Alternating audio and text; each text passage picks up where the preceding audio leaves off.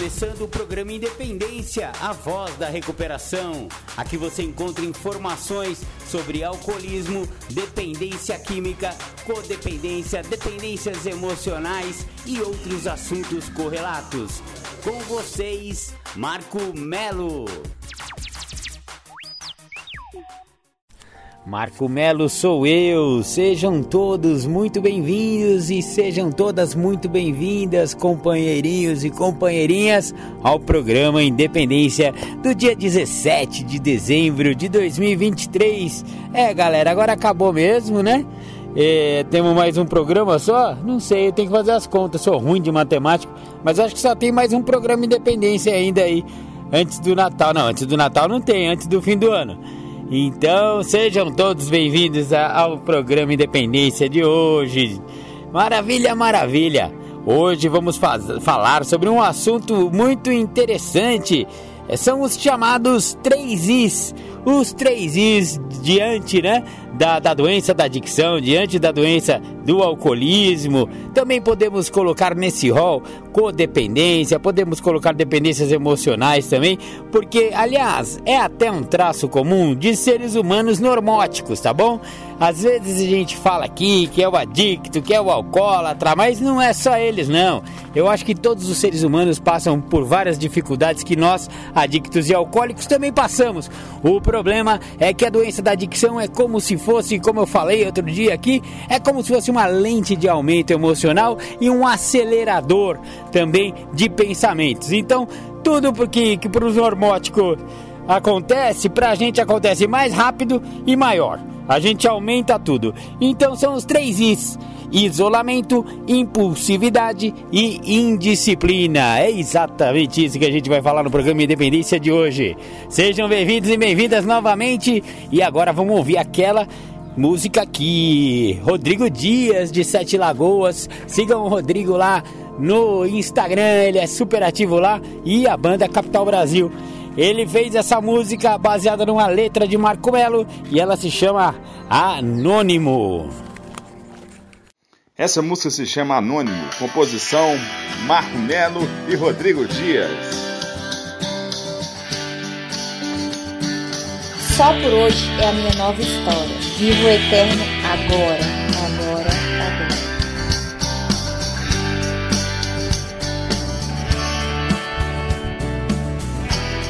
Meu nome é apenas um nome, como você.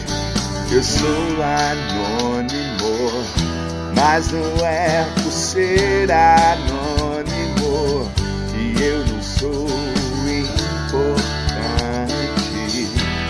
Meu nome é apenas um nome, como você. Eu sou anônimo, mas não é por ser anônimo e eu não sou importante.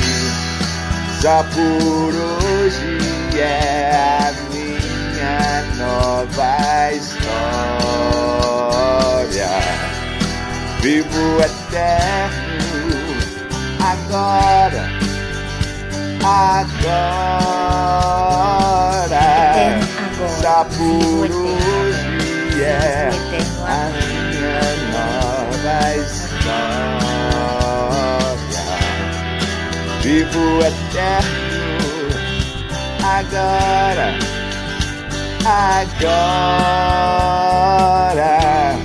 Porém estive impotente por um tempo inconsequente. Minha história é parecida com a sua, uma história de dores, de droga, de rua. Porém estive impotente por um tempo inconsequente.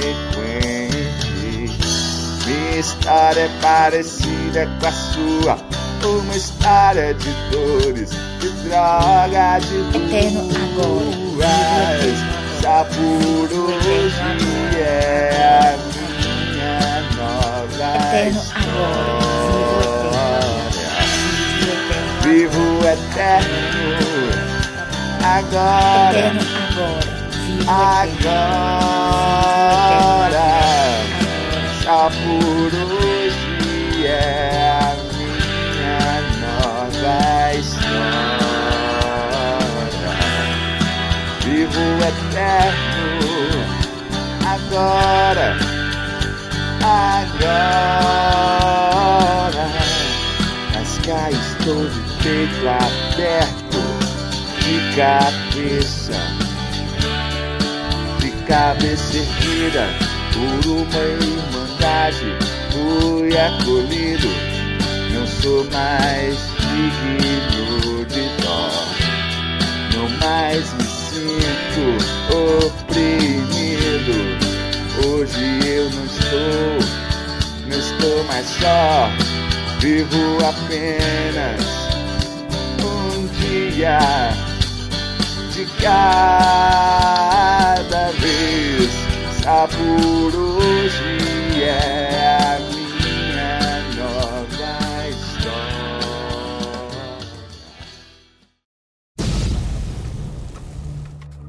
Você que ouve o programa Independência, convido a ouvir pelas plataformas de podcast. O programa Independência está no anchor.fm barra Marco Tracinho Melo.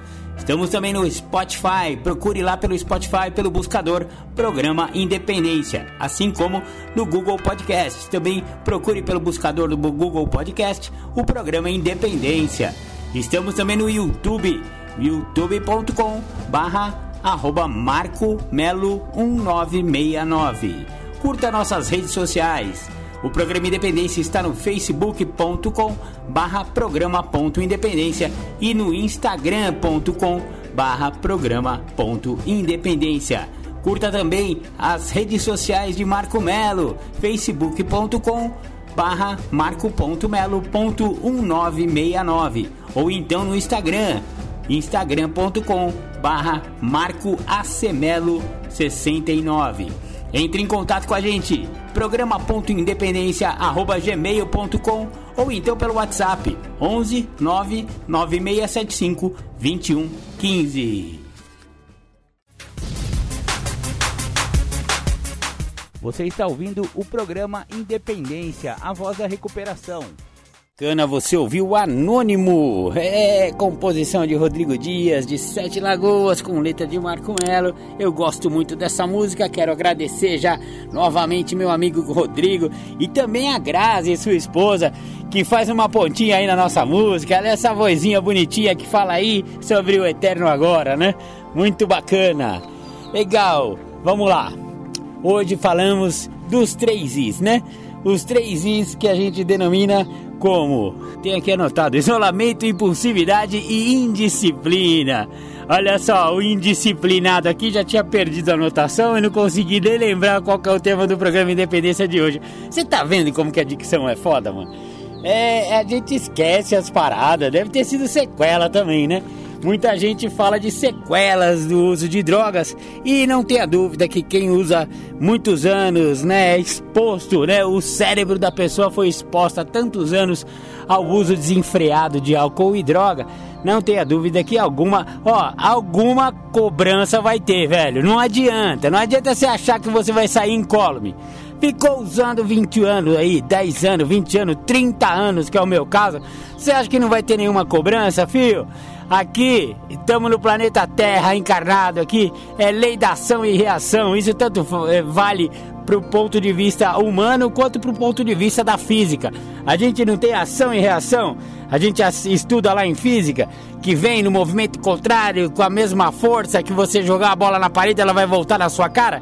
Aqui no plano espiritual e humano é a mesma coisa, ação e reação.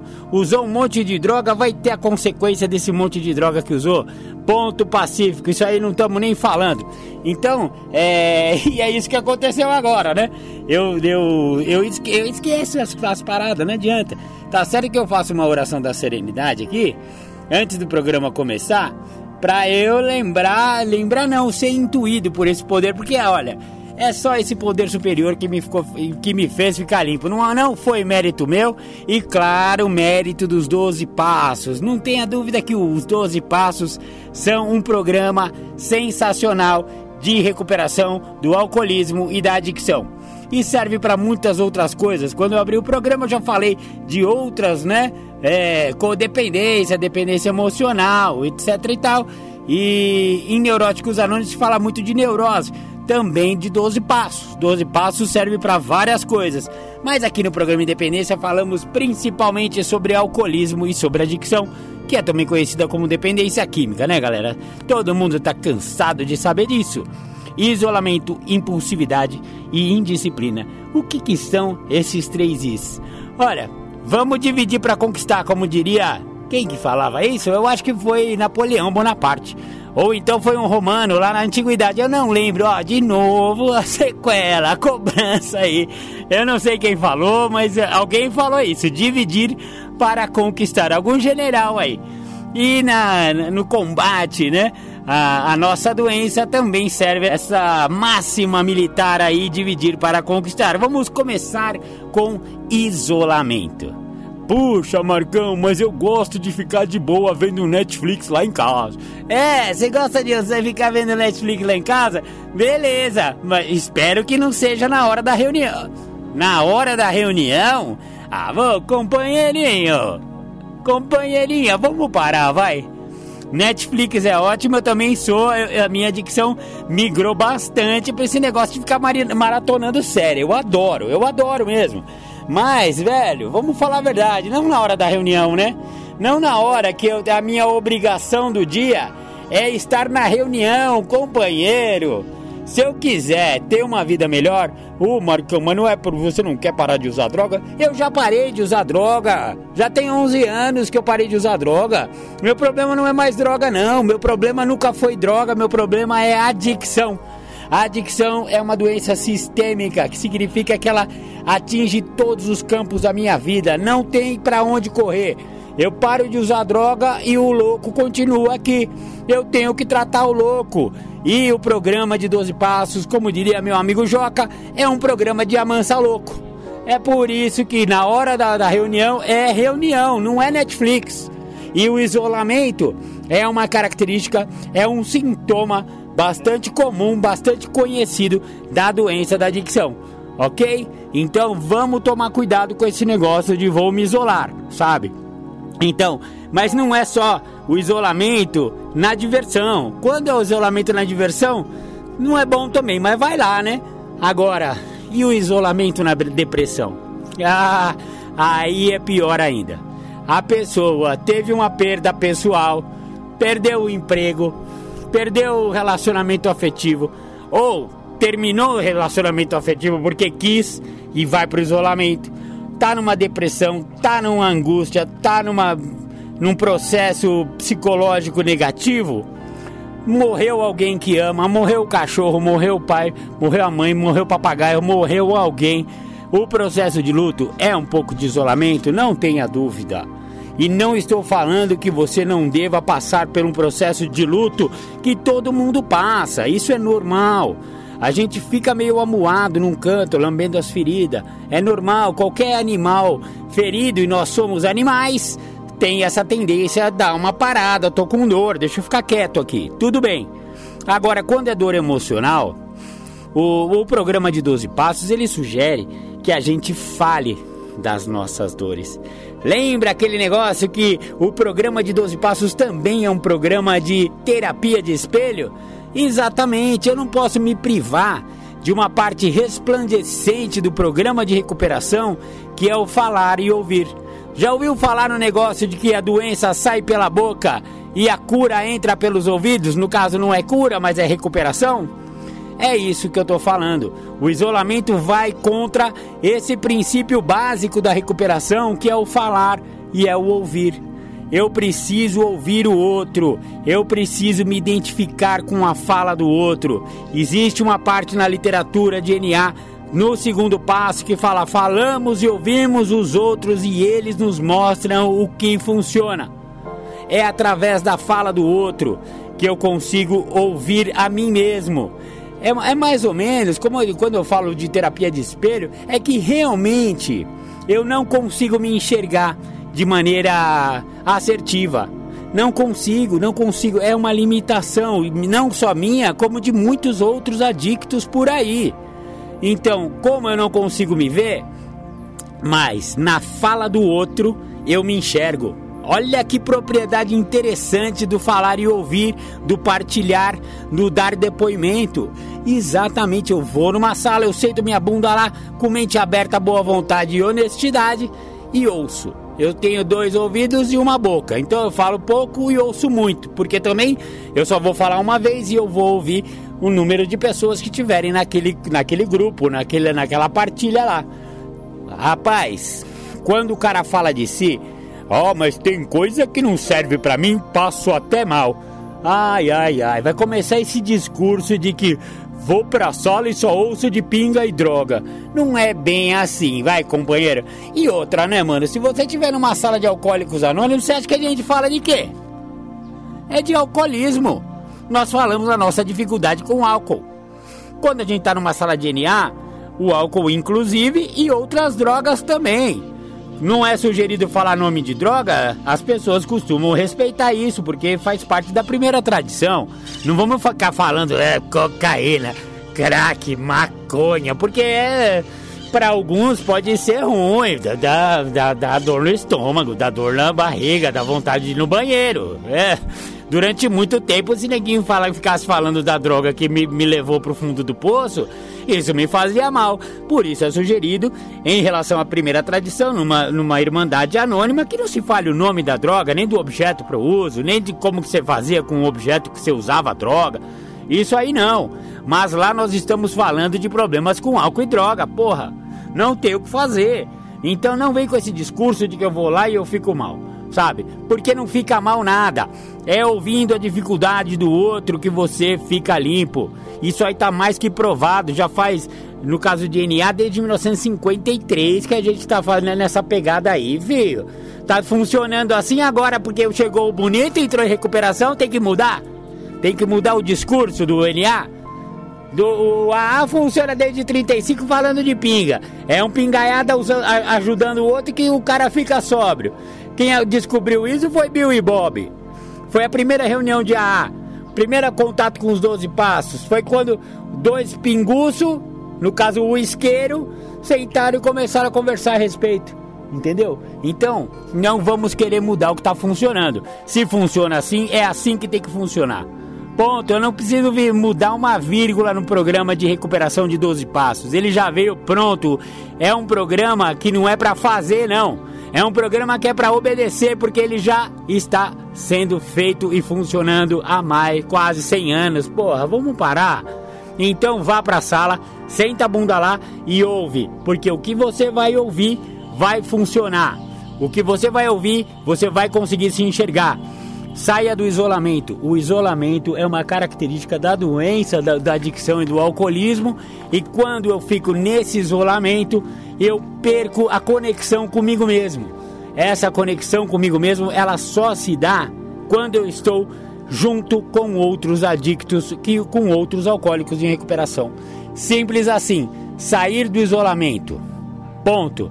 Esse é o primeiro I. Depois a gente vai falar os outros Is nasce no, no próximo bloco do programa Independência.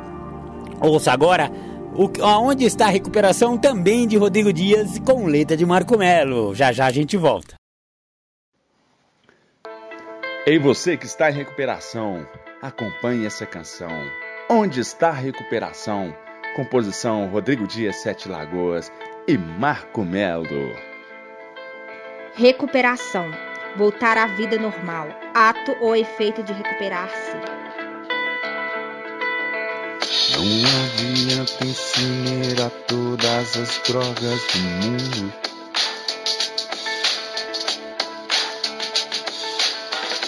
Nem quebrar todas as garrafas, nem os bares fechar.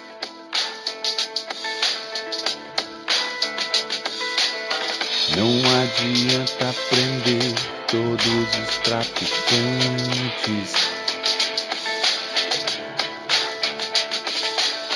Não adianta proibir nem legalizar.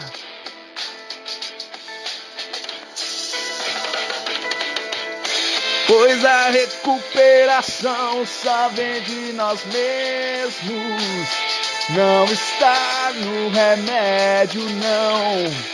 Não está nas mãos dos médicos e nem religião. Não está na razão. Pois a recuperação só vem de nós mesmos. Não está no remédio, não. Não está nas mãos dos médicos e nem religião. Não está na razão. A recuperação está no universo interior. A recuperação está no espírito. A recuperação está no universo interior. A recuperação está dentro do coração.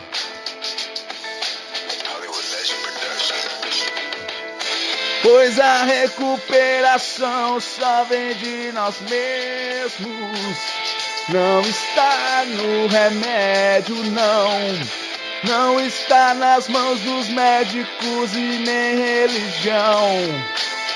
Não está na razão. Pois a recuperação só vem de nós mesmos.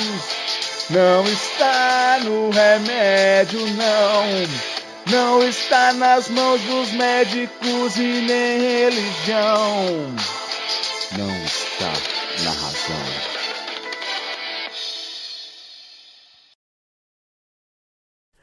Voltamos com o programa Independência. Você ouviu Rodrigo Dias com letra de Marco Melo. Onde está a recuperação? Muito bacana, muito bacana. O programa Independência de hoje está falando sobre isolamento, impulsividade e indisciplina. É, os três I's da doença, né? Agora a gente vai falar do segundo I, né? Falamos do isolamento. Aliás, companheiro, isolamento eu acho que. Não, os três são terríveis, mas eu acho que a mais. É, o maior sintoma da doença lá é o isolamento mesmo, gente. Eu vou aqui reforçar nesse bloco. Eu vou fazer, falar do, da impulsividade agora, porque também é uma característica marcante da, da adicção. Mas, velho, cuidado, mano. Cuidado com o isolamento. Cuidado com o isolamento porque é uma forma sutil da, da doença te pegar. Vai, vai ouvir o programa Comendo pelas Beiradas, cara. Vai ouvir o programa Rota de Colisão também. Esses dois eu falei um pouco disso. Uma das formas da doença comer pelas beiradas é eu, eu me isolar. É eu achar que tá ruim. Não, deixa que eu fico aqui comigo mesmo. Eu, você com você mesmo, companheirinho, companheirinha não funciona, velho. É, é, melhor, é melhor se revelar, é melhor se abrir, é melhor estar tá com gente. A gente, ah, beleza, Marcão, então eu vou lá no boteco. É, é, exato. É, é, tá vendo qual que é a pegada, mano? Se a gente deixar a doença correr, o cara vai querer se desisolar indo pro boteco, indo pra balada, indo pra rolê. Mano, não é assim. Pô, Marcão, eu tenho 25 anos, velho. Eu tô na fase. Ó, é, eu realmente eu tenho que, que dar a mão à palmatória, porque eu cheguei com 42 anos. Um homem de 42 anos já tá na hora. Não que 42 anos seja muito velho, mas cara, já passou a fase da adolescência, já passou a fase da juventude mais nova, né, fi? Acabou esse negócio. Eu estendi a, pe a pegada da balada até os 42 anos. Tá certo que na, na forte mesmo, nos últimos anos de uso, não tinha balada não, filho. Não tinha balada nenhuma, tinha isolamento total, só que é um isolamento com droga, né? E aí é que tá, olha só que foda que é isso, mano. Eu, eu já ia pegava minha droga e queria ficar isolado. Seja ele, é, se, seja estando lá na favela, eu me isolava no, no, meio da favela. Eu pegava minha droga e ficava no meu canto, que eu não, não quero dividir minha droga com ninguém, sabe? usando minha droga sozinho. E, e ou então ia para casa. Só que para casa era um saco porque toda vez tinha que sair de casa para ir atrás demais. Nossa, meu Deus, que inferno que é isso. Que inferno. Se você já viveu essa fase do isolamento na droga, você sabe exatamente o que eu tô falando, né, companheiro? Você sabe exatamente olhar o mundo por uma fresta, por uma porta trancada, por um medo incontrolável, isolado, triste, amuado. Meu Deus do céu. Então, é, e aí o cara limpo, em recuperação, opta por se isolar, ele tá brincando com a doença dele. Ele tá voltando aos padrões que ele tinha quando ele já tava no isolamento da adicção ativa, cara. Então por isso, ó, eu, eu resolvi dar mais uma pincelada no isolamento, porque, velho, cuidado com o isolamento. Cuidado, cuidado, porque, meu, é um jeito muito fácil que a doença costuma pegar aí adictos em recuperação e levar os adictos de volta ao uso. Vamos parar com esse negócio de isolamento. Bom, isolamento e agora vamos falar de impulsividade. Ai, ai, ai. Mano, se pensa num cara impulsivo, esse cara é o adicto. Vamos falar a verdade, mano. O cara só lida com imediatismo. Sabe por que, que acontece isso na, na minha forma de ver? Porque a, a, a adicção ela me, mexeu com a química cerebral de tal sorte porque, olha, vamos falar real, droga, ela, ela muda na recompensa de dopamina, né? Você tá acostumado com uma carga de dopamina antinatural. Totalmente antinatural. Essa que é a real, velho.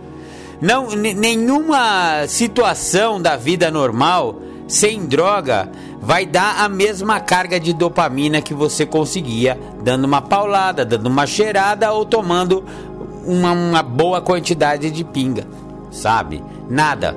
Nada dá aquela recompensa. E a recompensa ainda vai pro lado errado do cérebro. Vai no reptiliano, vai no, no na, na, na, recompensa, na, na, no prazer, né? Então, no primeiro momento, que depois, no caso do álcool, por exemplo, deprime né, o sistema nervoso central. Mas digamos que nós somos loucos por prazer imediato. É aquela descarga de, de dopamina tão grande, tão grande e antinatural, diga-se de passagem, e aí a gente fica limpo e nada tá bom. Já reparou isso? Já reparou que uma grande dificuldade dos adictos em recuperação é achar que, meu, tá tudo certo. Ele não tá, ele não tá usando, portanto a vida já tá bem melhor.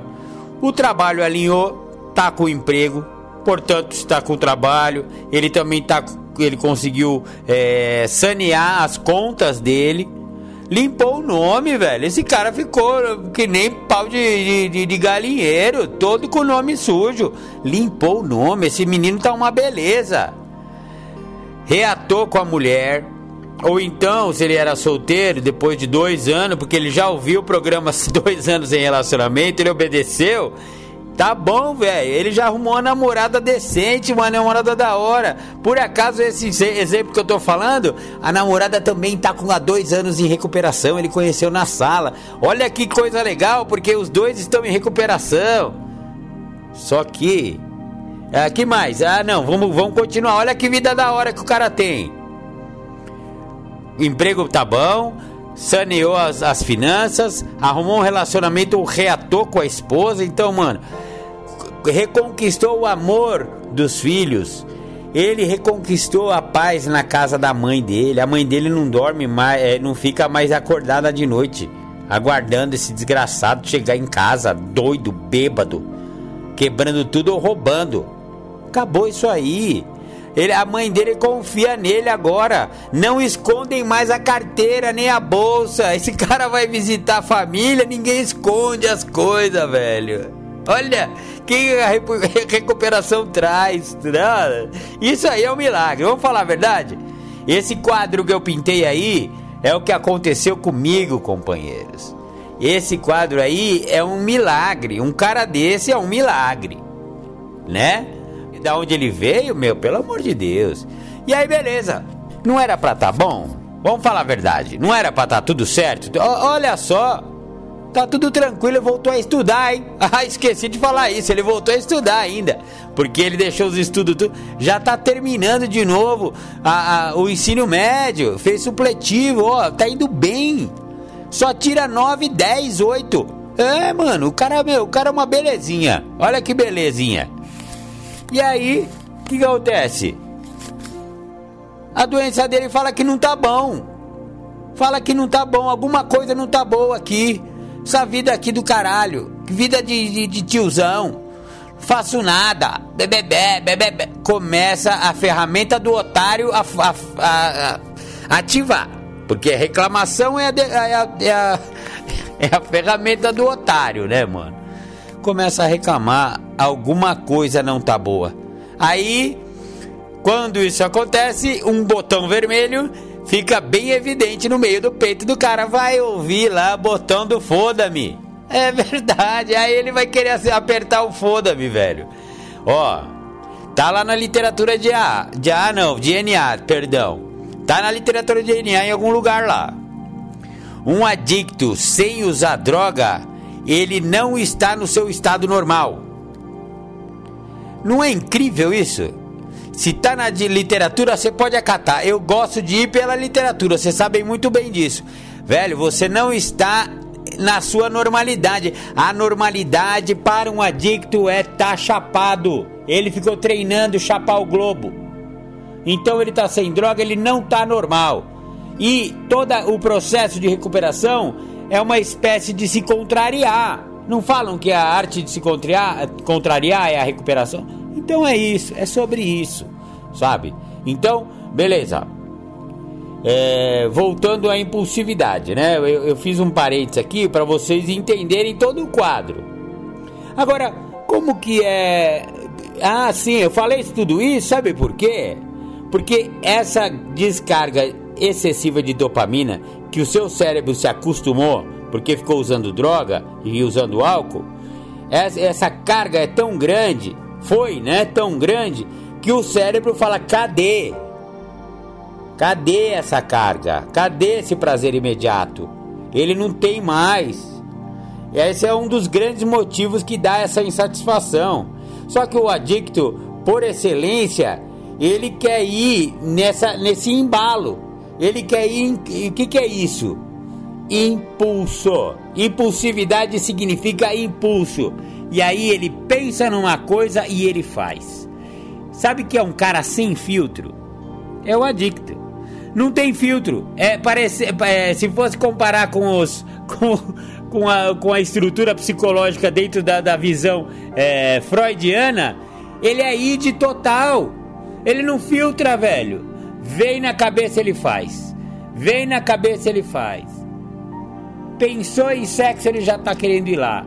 Pensou em pegar um dinheiro emprestado, ele já pegou um dinheiro emprestado. Pensou em gastar no cartão, ele já gastou no cartão e já tá endividado de novo. Velho, essa impulsividade é totalmente perniciosa. Mas Marcão, como que eu vou combater se quando eu vi eu já fiz? Exatamente.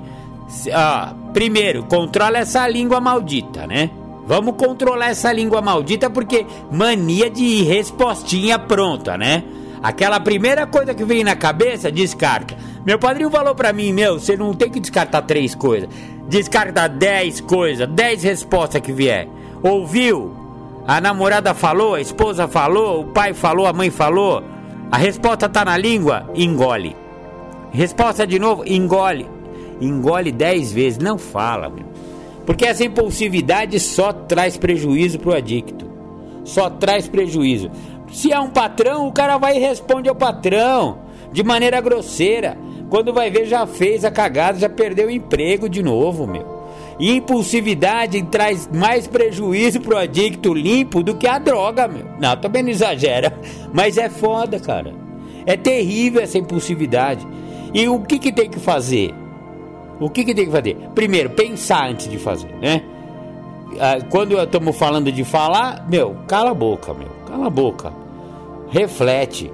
A maioria das coisas nem fala, meu. Usa o silêncio, o, abençoado silêncio é a melhor coisa que um adicto pode fazer. E quanto aos impulsos de compra, quanto você está percebendo um padrão de migrar, de migração da doença para compra? Você está percebendo um padrão de migração para o sexo, para o impulso sexual? Velho, pede ajuda pro padrinho. Faz um, um inventário direcionado. Faz alguma coisa para que é, esse impulso seja refreado. Porque se não tiver algum tipo de controle nas suas emoções, passa pelo filtro. Tem uma história do Sócrates que eu acho muito legal, que fala do, do dos três filtros de Sócrates, né?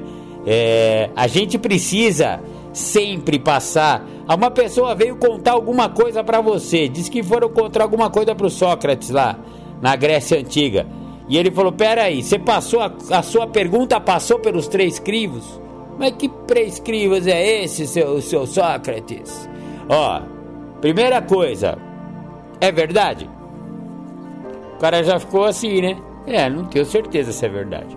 Já caiu no primeiro filtro, já não fala é pro bem? Ó, na verdade, só acho que não é pro bem não. Eu ia fazer uma fofoca do amigo lá.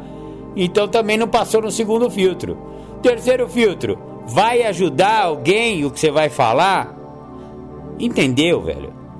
Pega os três filtros de Sócrates e usa isso na vida, velho.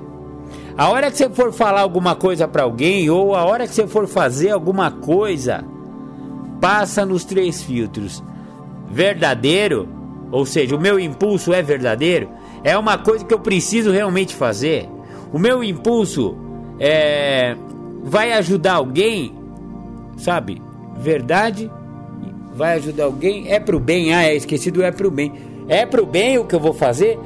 Eu tô, eu tô indo lá, é, olho na internet um, sei lá, uma coisa que eu quero lá, a roda de um do meu carro. Meu carro tá com roda, meu. Eu não preciso de outra roda. Mas o que, que o impulso do cara faz? Meu, ele vai lá e estoura no cartão. E aí vai chegar no dia do aluguel, o cartão tá estourado. Aí ele vai contar pra mulher, ele arruma uma treta. Ou então vai pagar a escola da criança, ele tá endividado por causa do. Olha, tudo por causa do maldito do impulso. E o carro tava com a roda. Agora, na verdade não era roda, era um pneu, porque o carro tá com o pneu no arame, aí já é diferente. Aí passou no crivo da verdade. Você entendeu? O crivo da verdade já passou nesse. Isso daí vai dar certo. Ó, refaz as contas, senta com a esposa, fala: olha, o, pneu do nosso carro ele, ele vai estourar a qualquer momento e a gente vai ficar na rua, amor. A gente precisa dar uma mexer nas contas aí que vai ter que sair um par de pneu ou quatro pneus. Beleza? Isso aí é ponderado, isso aí é conversado, isso aí é pedido de ajuda sabe? Então, é, o, o, o problema do, do impulsivo é que o impulsivo já fez, ele não pensou antes.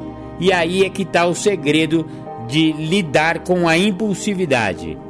Pensamento. Mano, pensa, velho.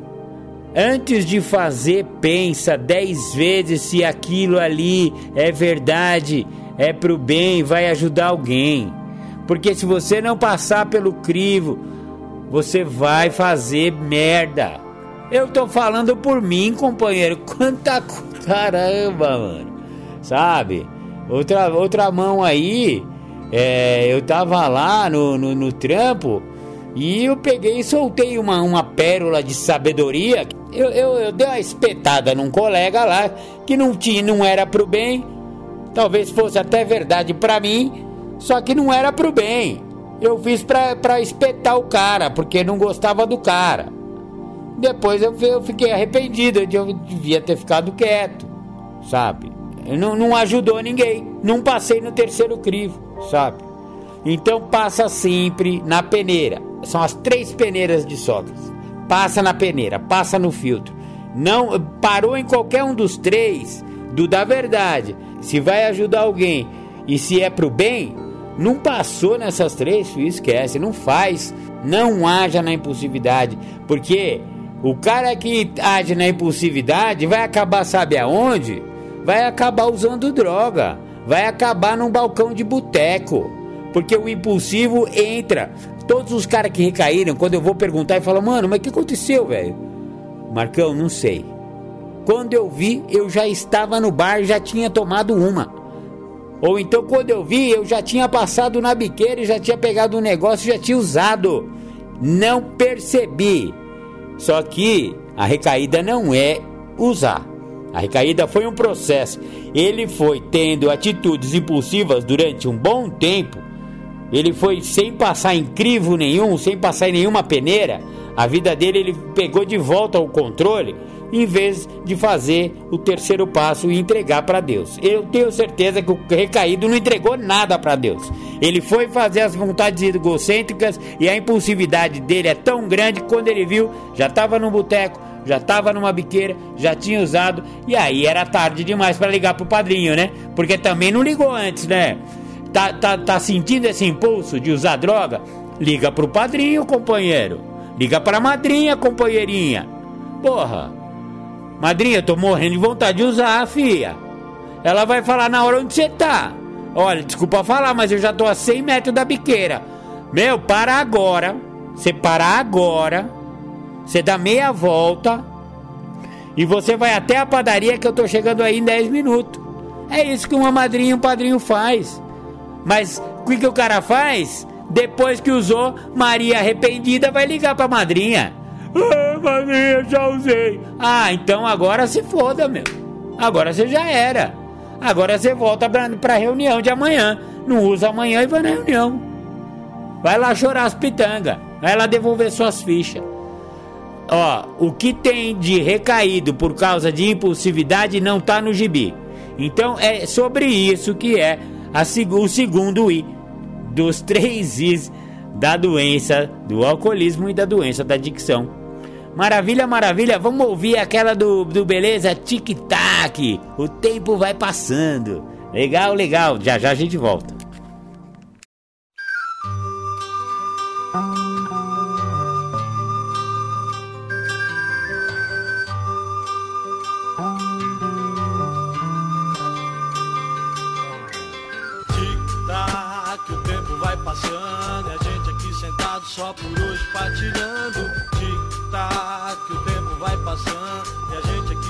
Só por hoje partilhando. Chegar de dor, chegar de solidão. Se o bicho pega, eu vou no grupo União. Só por hoje, é só alegria. Se tem barulho, eu vou na azul do meio-dia. Vou partilhar, falar dos meus problemas. Em NA eu aprendi que vale a pena porque tic-tac, o tempo vai passando. E a gente aqui sentado só por hoje partilhando. Tic-tac, o tempo vai passando. E a gente aqui sentado só por hoje partilhando. Primeiro passo, falar de rendição. Serenidade, praticar aceitação. Insanidade, loucura, que horror. Segundo passo, meu poder superior. E a entrega que eu fiz no passo 3. A cada dia eu faço tudo outra vez. Porque tic-tac, o tempo vai passando. E a gente aqui sentado só por hoje partilhando. Tic-tac, o tempo vai passando. E a gente aqui sentado só por hoje partilhando. O quarto passo, inventário que legal. Foi onde eu vi que eu não era só do mal. O quinto passo, com o padrinho e com meu Deus. Eu admito que os erros foram meus. O sexto passo, me preparo pra mudar. Não tem mais jeito, eu não posso mais brincar. Porque tic-tac, o tempo vai passando. E a gente aqui sentado só por hoje partilhando. Tic-tac, o tempo vai passando. E a gente aqui sentado só por hoje partilhando. Os meus defeitos me tiraram a mocidade. Sétimo passo, mudança e humildade. Olho pra trás, o rastro que eu deixei. Oitavo passo, a turma que eu prejudiquei. E o nono passo é resultado de ação. Aonde der eu vou fazer reparação. Porque tic-tac, o tempo vai passando. E a gente aqui sentado só por hoje partilhando. Tic-tac, o tempo vai passando. E a gente aqui sentado só por hoje partilhando. Décimo passo, eu olho pro meu dia. Só por hoje eu vou mudar com alegria. E o passo 11, prece e meditação. Esse programa mudou meu coração. E o passo doce misturado com os primeiros. Nossa mensagem eu vou gritar pro mundo inteiro. Tic-tac, o tempo vai passando. E a gente aqui sentado só por hoje partilhando. Tic-tac, o tempo vai passando. E a gente aqui sentado só por hoje partilhando. Lá,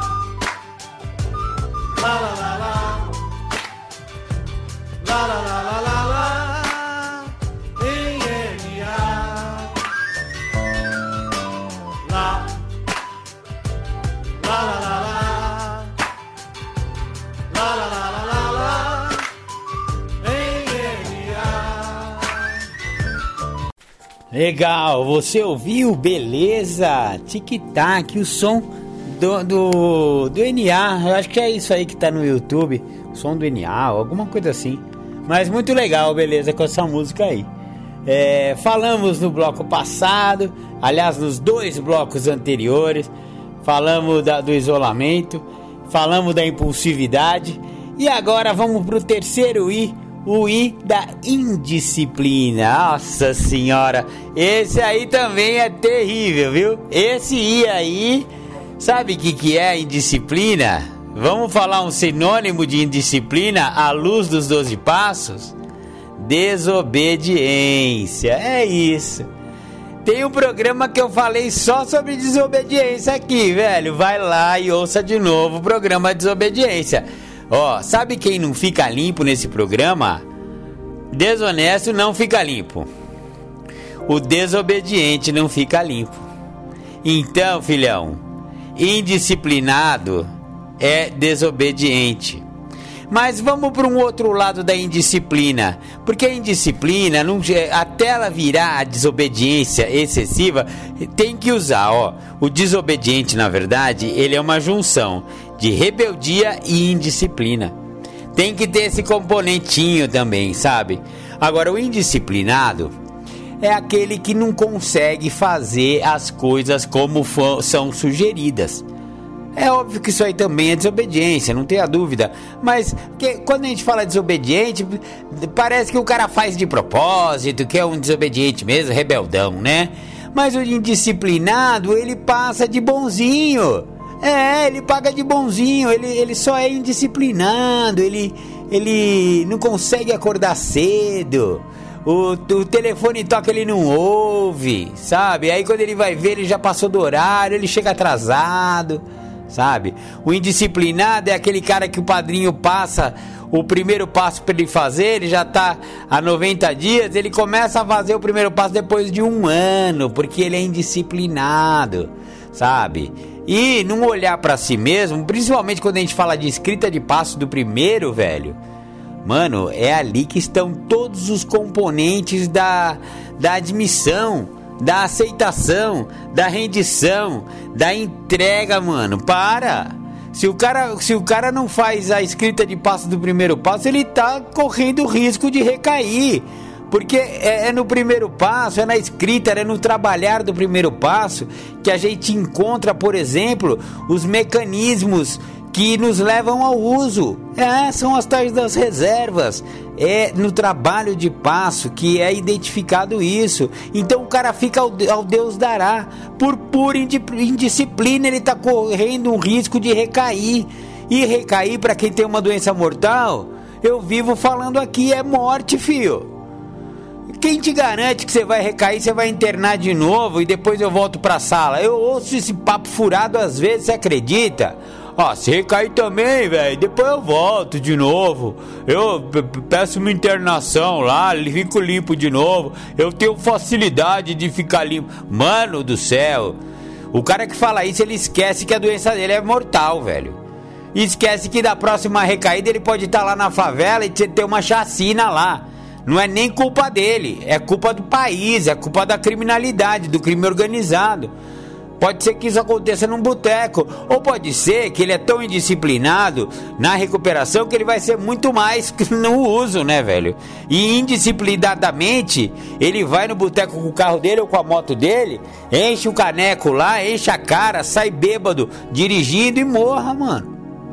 A maioria dos, dos adictos não, não morrem de doença, não. Eles morrem de morte morrida mesmo. Morre, morre de morte matada. É, você acha que a sua doença é só, é só mortal porque você vai pegar uma cirrose, velho? Isso aí demora, você vai pegar uma embolia pulmonar, vai pegar uma tuberculose. Mano, até você pegar um câncer na garganta, você já tá morto é de acidente, parceiro. Então vamos parar com esse negócio, porque a indisciplina ela, ela tá botando você em risco de vida ou risco de morte, como se fala hoje em dia, né, meu? Então, o que, que o indisciplinado ele faz? Ele não, não frequenta a sala, porque ele, ele é indisciplinado, porque ele é indisciplinado em tudo na vida. Ele, ele não consegue se organizar. Se você vê, a indisciplina é falta de organização. Outro dia eu falei no programa aí para trás, eu não lembro qual foi o tema, que tinha que se organizar. Um adicto sem agenda é desorganizado, velho. Nós somos desorganizados, irmão. Voltou, voltou a, a luz da recuperação, voltou a fazer as coisas certas, mano. Põe as prioridades numa agenda. Põe os seus horários numa agenda. Faz primeiro as primeiras coisas, coloca suas pendências na ordem. Indisciplinado precisa de agenda, filhão. Põe lá, porque senão você não vai conseguir dar conta dos bagulho no trampo. E aí você vai chegar às 6 horas da tarde, você não conseguiu resolver, porque você é indisciplinado, é disperso. Você foi dispersando. Passa uma borboletinha, você sai correndo atrás da borboleta, velho. Você tá lendo um parágrafo, a sua indisciplina é tamanha que você esquece o que você começou no parágrafo porque a sua mente já foi longe. Indisciplina, velho. Isso aí é indisciplina. Ah, não, eu tenho TDAH. Tudo bem, velho. Existe TDAH, aliás, é uma, é uma patologia, é, um, é uma outra doença, às vezes uma comorbidade bem comum entre os adictos. Eu acho que até a adicção em si, ela é bem TDAH, velho. A gente tem transtorno de déficit de atenção. Eu não conheço nenhum adicto que, que chega aí com uma mente brilhante. É, é, é, começa a ler um livro, não consegue entender. A mente vai muito rápida, a mente vai longe. E aí, uma palavra de uma frase, ah, eu via isso, eu vejo muito isso até na sala. O cara tá lendo uma literatura numa, numa reunião de literatura, e aí é, ele, ele lê bonitinho, velho. Quando você vai partilhar a respeito do que foi lido, a pessoa não tem interpretação do que ele acabou de ler. Porque eu acho que ele está lendo, talvez tentando até olhar pela forma, a forma que ele vai falar, que ele não prestou atenção no conteúdo, que é o mais importante. Sabe? Ele ficou só na forma do que ele estava falando, o que ele estava lendo, ou do que alguém leu. Quando alguém lê, então ferrou. Porque tem gente que, que consegue prestar mais atenção quando está lendo alguma coisa. Tem gente que até consegue prestar atenção do quando está ouvindo, mas a maioria você tem que acompanhar a leitura. Por isso que litera, é, reunião de literatura é importante. O cara tá lendo lá e você tá com o mesmo parágrafo lendo junto, porque você tem duas vias de, de compreensão: a via visual, a via, a via da leitura mesmo que você está acompanhando e os seus ouvidos também estão ouvindo o que o cara está lendo. Sabe? É, você está tendo duas chances de prestar mais atenção, mas mesmo assim, uma palavra daquele parágrafo lembrou a namorada, lembrou que ele não deu comida para o gato, lembrou que a pneu do, do, do carro dele tá, tá, tá furado, sei lá, dispersa fácil, isso aí é indisciplina. E o que, que tem que fazer para ter disciplina? É continuar voltando, companheiro. É tentar encontrar mecanismos, existem vários exercícios de aumentar a disciplina. Eu dei a sugestão aqui que indisciplina também é muito de desorganização. Mano, como é que tá seu armário, velho? Eu vivo falando aqui, mano. Quer saber como tá sua recuperação? Olha como tá sua casa. Se você mora sozinho, a sua casa é o espelho de como está a sua recuperação. Se você mora na, com a sua mãe, olha seu armário. Eu quero ver seu guarda-roupa. Abre sua gaveta de cueca, velho. Sua gaveta de calcinha, companheirinha. Tá, tá tudo é, embolado? Você sai, sai da máquina de lavar, você pendura, secou, você joga tudo ali? Velho, assim está a sua recuperação. Ô Marcão, isso não tem nada a ver. Não tem nada a ver os quimbal. Tem tudo a ver. Pelo menos foi assim que me ensinaram desde quando eu fui internado. Olha seu guarda-roupa que você tá olhando sua recuperação. Olha sua gaveta de meia, sua gaveta de. Mano, tem que estar tá tudo organizadinho, velho. Não pode estar tá um pé ali, outro pé aqui. Sabe? Na hora de sair, Cadê o pé da meia, sabe? Cadê o outro par do sapato ou do chinelo? Mano, isso aí é tudo indisciplina.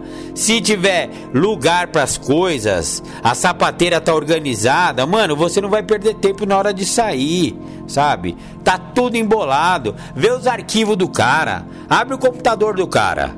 Tá todos os arquivos salvo na área de trabalho. Você quer deixar uma, uma pessoa louca que é esse cara sou eu? É ver isso salvar tudo na área de trabalho. Isso aí é indisciplina, isso é desorganização. A sua recuperação tá igual a sua área de trabalho do computador, companheiro. Igual a sua área de trabalho do seu celular. Tudo jogado para qualquer canto. Aí você pede pra pessoa: Meu, eu tô precisando daquele arquivo lá que você me mandou por e-mail. Mano, o cara não consegue. Ele não tem organização de pasta, ele não diz, ele não faz as coisas por arquivo, por nome, por meu, ele tem que ter algum critério de organização nos arquivos dele, porque a, a, arquivo que está solto pelo mundo e irrecuperável, esses arquivos é a mesma coisa, então deleta, velho. Então dá Ctrl A lá no, na sua área de trabalho, aquela bagunça, e dá Shift Del para deletar tudo, porque ele não, ele não tem nenhuma serventia. Porque se você não consegue recuperar uma informação, essa informação se perdeu, mano, ela é inútil. Joga fora então, porque você está perdendo seu tempo. Indisciplina.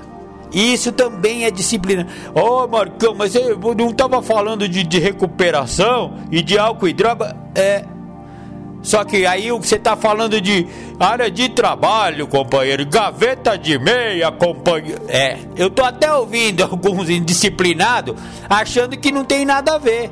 Fio, tem tudo a ver. Veja a sua gaveta de meia agora, companheiro. Tá aí ouvindo o programa Independência? Abra a sua gaveta de meia. Se tiver uma bagunça do caramba, você tem muito mais chance de recair. Como não tem a ver com droga? É, é batata, mano. O de indisciplinado vai voltar a usar, mano. Vai voltar a usar. O desorganizado, o indisciplinado, o rebelde, o desobediente, o mentiroso, o desonesto. Todos esses caras vão voltar a usar droga. Então, se você quiser evitar recaída, começa a se organizar, começa a se disciplinar disciplina no seu horário, regra, velho. Desculpa, a gente é desregrado. A gente em recuperação precisa se contrariar. É o que eu falei no começo do programa. Um adicto não usando droga, ele tá, ele tá numa, numa, numa atitude anormal. A normalidade é bagunça. É bagunça mental, é bagunça que acaba em droga, filho. É, é droga.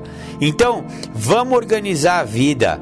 Vamos deixar as coisas com regrinha. Hora para acordar, hora para tomar o café, hora para dormir, hora para almoçar, hora para jantar. Desculpa, é às vezes a recuperação tem que ser também de fora para dentro. Não é só de dentro para fora. É óbvio que de dentro para fora é importantíssimo mas a recuperação também funciona de fora para dentro. Olha seu armário, olha a sua casa, olha a organização do seu computador, olha a organização dos seus arquivos no seu celular. Tudo isso aí, nomenclatura das coisas. Os arquivos têm que ter nome, um nome que vai arremeter ao que tem dentro dele. Não é dar Ctrl B ou Ctrl S lá salvar o bagulho com o nome que o computador sugere. Ou então pega os bagulho do WhatsApp e o arquivo que você baixou do WhatsApp, um vídeo, seja lá um áudio, chama-se WhatsApp 0305, sabe? Aqueles número, um monte de número. Como você vai recuperar uma informação dessa? Então nem salva, nego. Então nem salva sabe? Você vai no Google Drive do cara, é uma bagunça, você não recupera nada. Velho, parece que não tem nada a ver com, com droga, não tem nada a ver com recuperação, mas recuperação é disciplina, recuperação é organização. Deu para pegar? Deu para entender a pegada? Pegou as ideias? Ou como diz hoje, pegou a visão, maluco? É isso, velho. É, não sei se era isso que vocês queriam ouvir, esse foi então o programa Independência, os três Is da doença. Ó, agora a gente vai ouvir duas inéditas do Julião e outra que tá vindo na sequência. A semana que vem eu queria mandar um beijo para todo mundo, como sempre, muito obrigado. O programa Independência fizeram um balanço no Spotify lá, eu fiquei até emocionado, cara. É, quantos os, é, ouvintes que botam o programa Independência no seu top 10 e alguns nos seus top 5. O programa Independência é top 5 de 900, é, 900 pessoas tem o programa Independência na ordem do Spotify lá no top 5 dele. Isso me deixou muito orgulhoso. Significa que eles estão sempre esperando um novo programa e eu queria agradecer muito se você é uma dessas pessoas. E se não você não for, vai dar um like lá para nós, ajuda a gente, espalha essa mensagem e, e é isso, né, cara? Eu amo todos vocês. Se não fosse vocês, nem eu existia, nem o programa de Independência existiria e algumas pessoas dizem que está ajudando. Tomara que esteja. Pelo menos a mim o programa Independência ajuda muito. E eu queria desejar um excelente Natal. Eu acho que o programa Independência que vem é isso, vai ser dia 24, exato. É, então, antes do Natal, na véspera de Natal, programa Independência de Ingobel, de Ingobel, eu não sei qual vai ser o tema, porque quem determina isso não sou eu, são vocês e o poder superior, e vocês também são o meu poder superior, porque vocês são amorosos, vocês são cuidadosos e vocês são maiores do que eu. Já falei demais pro meu tamanho e a gente se vê na semana que vem. Beijo no coração. Tchau, tchau.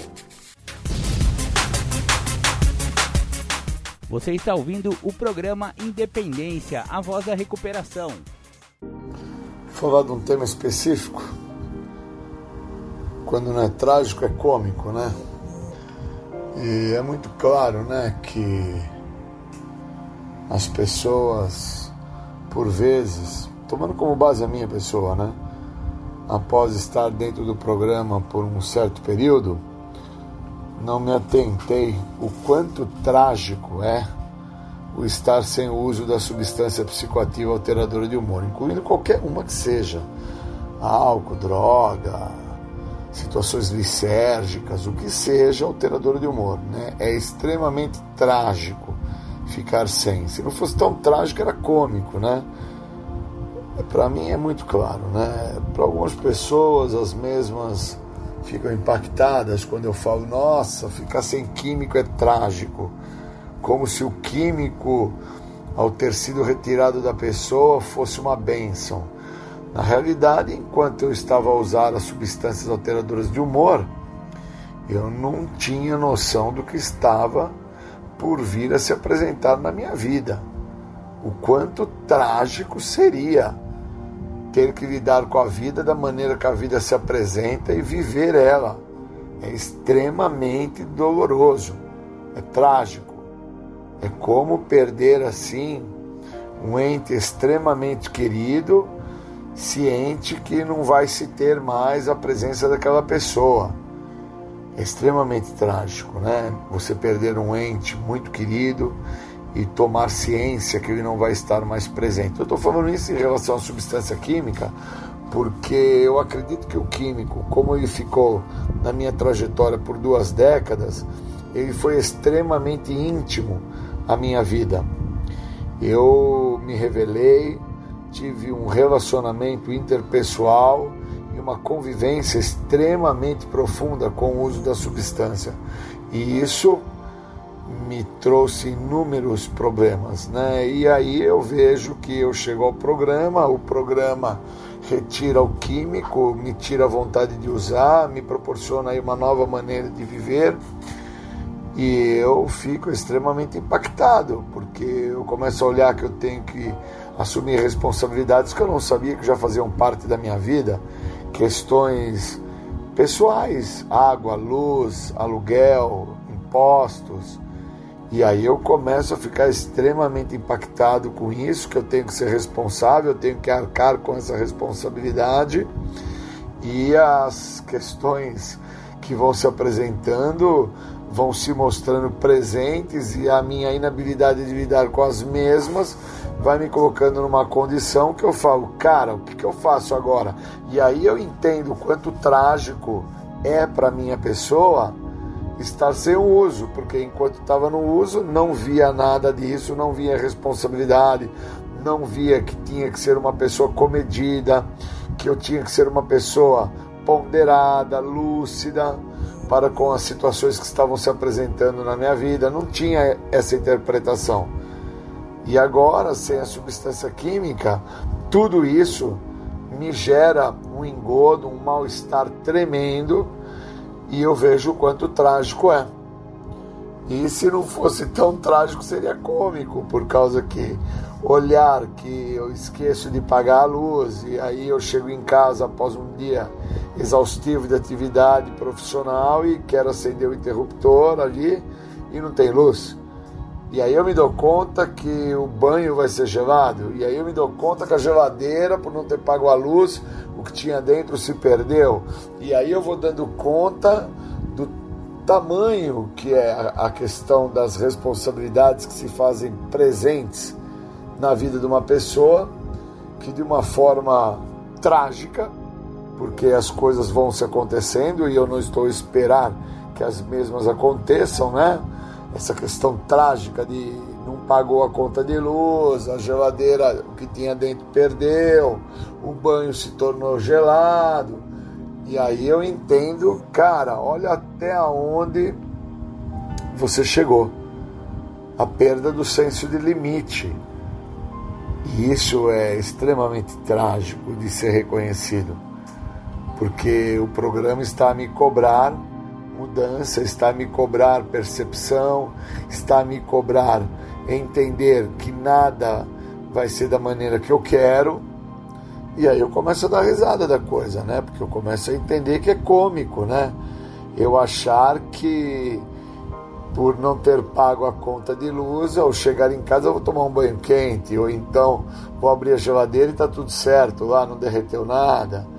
É cômico. Se não fosse trágico, era cômico né? Porque a falta de senso crítico não me deixa perceber o quanto trágico eu assim acabei por transformar a minha vida em relação ao que o uso da substância por tanto tempo fez-se presente na minha vida e o se fazer presente na minha vida me impediu de entender ao que se refere à vida, ao que se refere ser responsável, ao que se refere ter ponderação, ter lucidez, ser uma pessoa que leve em consideração pessoas, lugares e coisas, né? E aí, de uma forma muito trágica, eu vou entendendo que as pessoas se anulam a estar perto de mim, as mesmas entendem que estar perto não vai trazer a elas benefício algum, devido às ações e às condutas e o comportamento que eu sempre assim manifestei,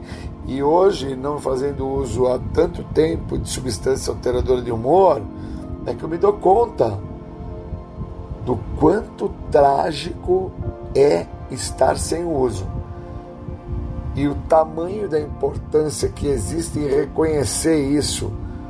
Porque senão eu fico a construir uma fala de que graças a Deus não estou a usar, e isso é tudo de bom, e não entendo que para chegar a esta fala, o quanto é importante não estar usando, o quanto eu me melhorei por não ter a substância, o quanto que não fazer o uso de nenhum tipo de substância alteradora de humor me coloca numa condição de lucidez a ponto de entender o quanto trágico é para uma pessoa o uso da substância, pois anula ele da realidade da vida dele, do que se faz presente, onde ele necessita desses pormenores que se faz presentes para que ele possa tomar um banho, para que ele possa se alimentar, para que ele possa, ao entrar em casa, não tropeçar no cachorro.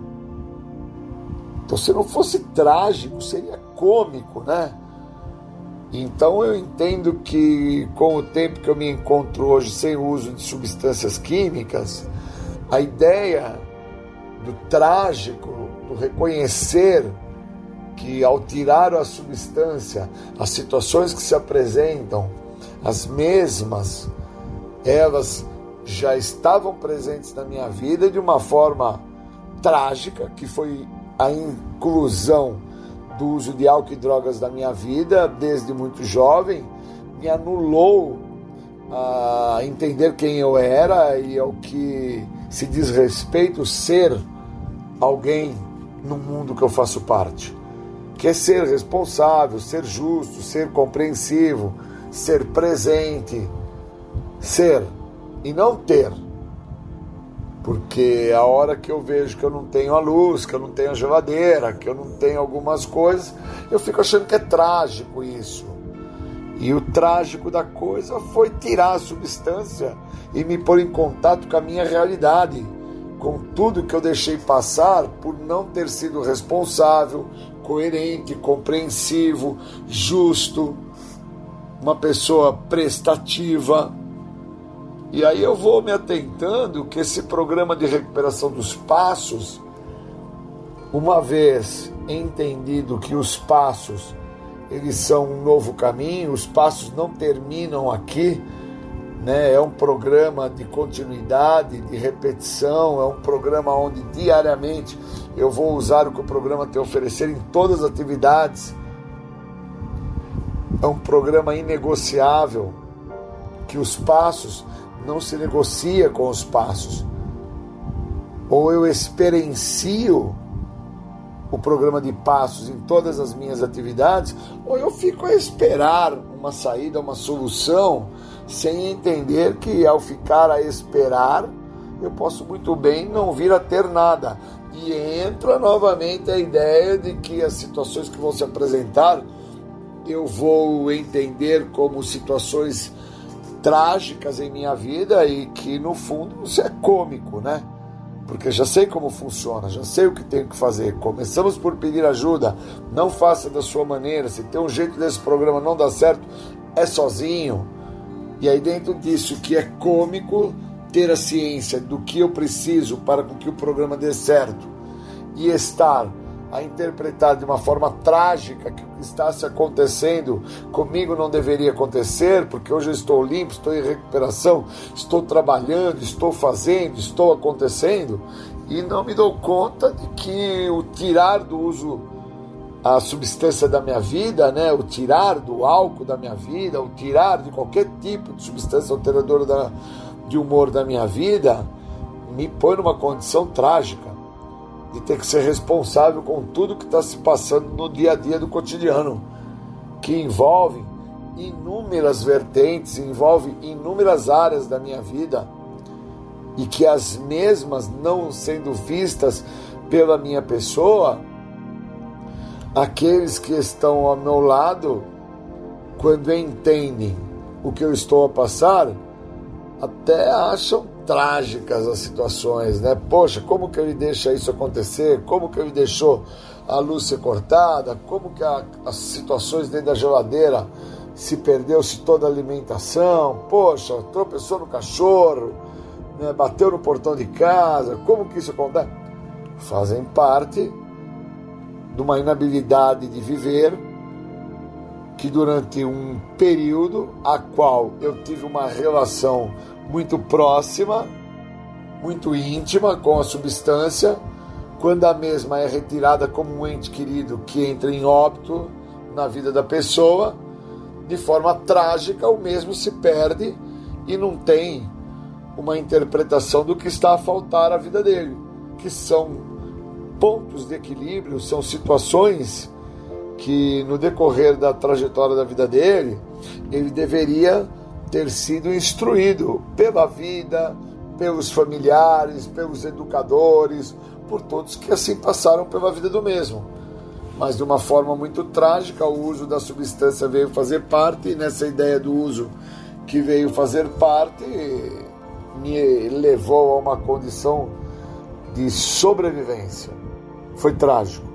Sobrevivi a lugares, pessoas e coisas de uma forma muito trágica fazendo uso da substância.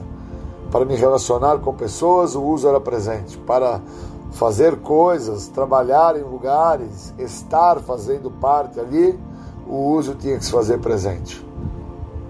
E eu não entendia o quanto trágico a minha vida se encontrava por parte do uso presente e depois o quanto trágico se torna a minha vida ao retirar o uso E agora entendendo que o programa vem para me elucidar, me esclarecer e me mostrar a parte que me falta, eu começo de uma forma cômica a dar risada de todo esse contexto trágico que eu trouxe para minha vida, entendendo que eu não precisava ter passado por tudo isso, uma vez que eu tivesse permitido ser direcionado, ser contrariado, ser elucidado e com isso ter encontrado uma vida muito melhor do que aquela vida que eu achava que eu estava a viver e que era uma vida boa e que na verdade era uma vida extremamente comprometida com questões onde tragicamente eu as vivia e não reconhecia. Então é cômico, né?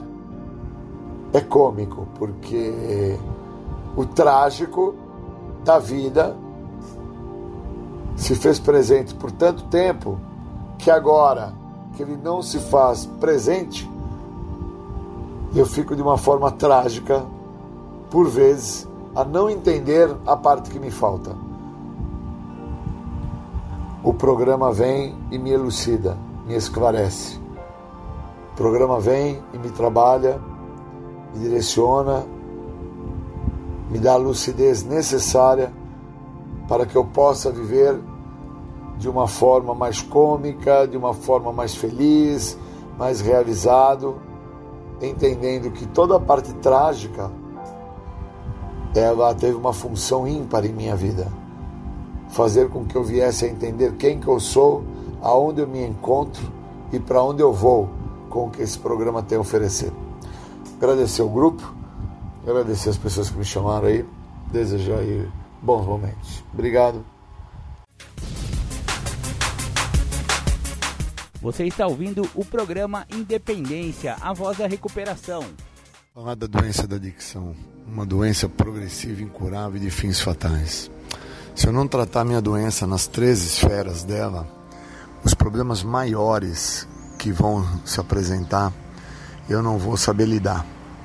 E isso está muito claro para mim. 28 anos que eu não faço uso de nenhum tipo de substância alteradora de humor, mas que não me privou e não me impediu dos resultados que esta doença traz, independente se o uso está ativo ou não. Existe uma pergunta na literatura do Guia para Trabalhar os Passos, no primeiro passo, que faz com que eu me atente quando a doença está ativa e ali pede exemplos para com que eu venha exemplificar como que a doença trabalha independente do uso da substância. Então isso caracteriza algo que eu sempre falo eu tenho a doença, eu não sou a doença. E por ter a doença, eu tenho que entender que doença que é essa que eu sou portador, como que ela age no cotidiano, como é que ela trabalha na minha vida.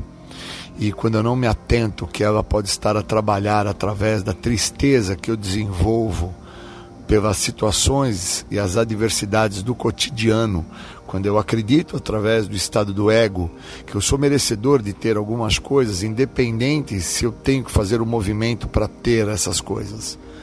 É uma doença que realmente ela trabalha de uma maneira onde a minha falta de percepção sobre o que é ser portador da doença da adicção me fez ficar por muito tempo a acreditar que eu era adicto porque eu fazia o uso da substância alteradora de humor, incluindo o álcool.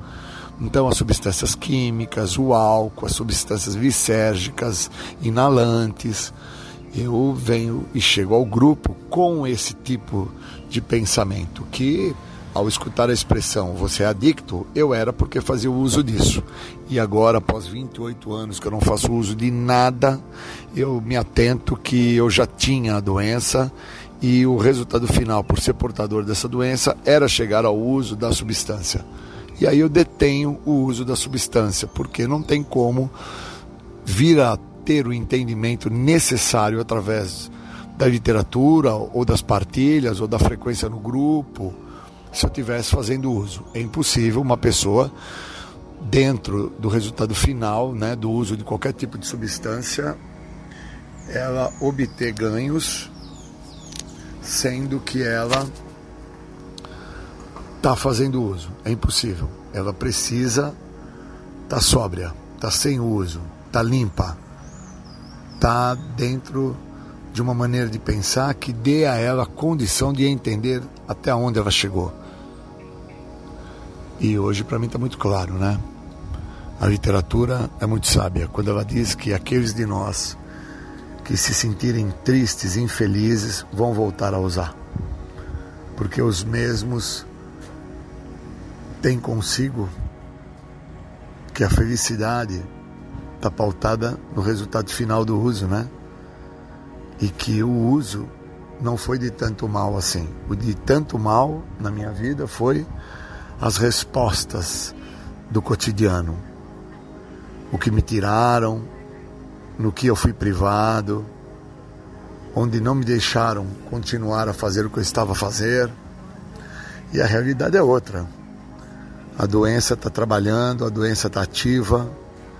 Não precisa ter o uso da substância para entender que a doença está ativa.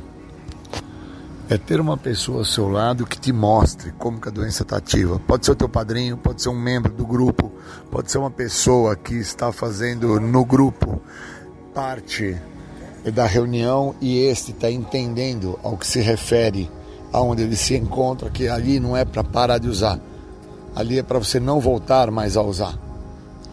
E este já entendeu por qual motivo ele está sentado naquela reunião, o que sentado naquela reunião ele está tendo, o que ele está encontrando, que é a libertação da doença, da maneira de pensar dele, da forma de agir dele, do jeito de ser dele. E com isso ele consegue transcrever para mim, sentado junto com ele, escutando ele, dando atenção e vazão para o que ele quer para mim, a maneira como ele está me dando essa situação para que eu enxergue.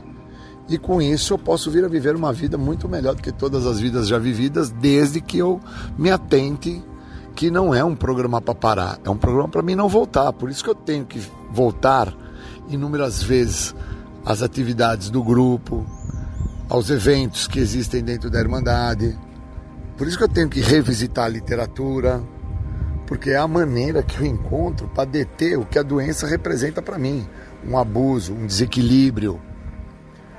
É muito sério ser portador de adicção porque eu posso não estar mais a fazer o uso da substância psicoativa, mas estou a fazer o uso de um comportamento abusivo que vai no final me levar ao uso da substância, pois se eu me sentir muito triste, como fala na literatura, eu volto a usar. É muito sério. E eu não posso não me atentar à literatura e entender o que fala no sexto passo do livro Isto Resulta, que felizes eram os ignorantes, porque ignorante, assim eu fui antes de chegar ao programa. E permaneci ignorante dentro do programa enquanto eu não lia a literatura e não me atentava que essa literatura iria me direcionar para entender quando que a doença está ativa e quando não está ativa, quando que ela está trabalhando e quando ela não está trabalhando, quando ela permite com que eu haja da maneira que eu estou a agir e que vai me comprometer dentro do que fala a própria literatura que eu tenho que me atentar nos locais onde eu frequento, com as pessoas que eu me encontro, dentro das coisas que eu estou fazendo. Então a literatura é sábia quando ela diz que fama, prestígio e poder vão destruir e vai me assolar no processo. É realmente muito sério entender como fala na literatura que se não trabalhar as três esferas da doença, a física, a mental e a espiritual, e entender que a parte espiritual da doença está pautada no meu total egocentrismo, nos meus relacionamentos, e que a parte mental da doença está pautada no meu psique, que por muitas vezes me faz acreditar que eu não tenho problema algum, como fala também na literatura, que a negação ela está pautada na ideia quando me fala que eu não tenho esse problema, que eu não tenho esse transtorno, que eu não tenho isso que eu entendo ser portador. E que fisicamente, obviamente, eu me relaciono né, dentro de um contexto onde todos os mesmos que são portadores também se relacionam em locais que, obviamente, uma pessoa que não tem a doença entende que fazer parte daquele local e vai estar trazendo um problema maior para a vida dele, que pode e vai se mostrar em outras áreas da sua vida, né? na exclusão social, vai se mostrar no distanciamento intersocial, num abandono dentro de questões educacionais, entender o que é a doença dentro das esferas do físico, do mental e do espiritual me dá a condição de deter o resultado final dessa doença, que é chegar ao uso da substância com a propensão de ser dizimado pela doença. E quando eu estou sendo dizimado pela doença? Quando o uso está ativo.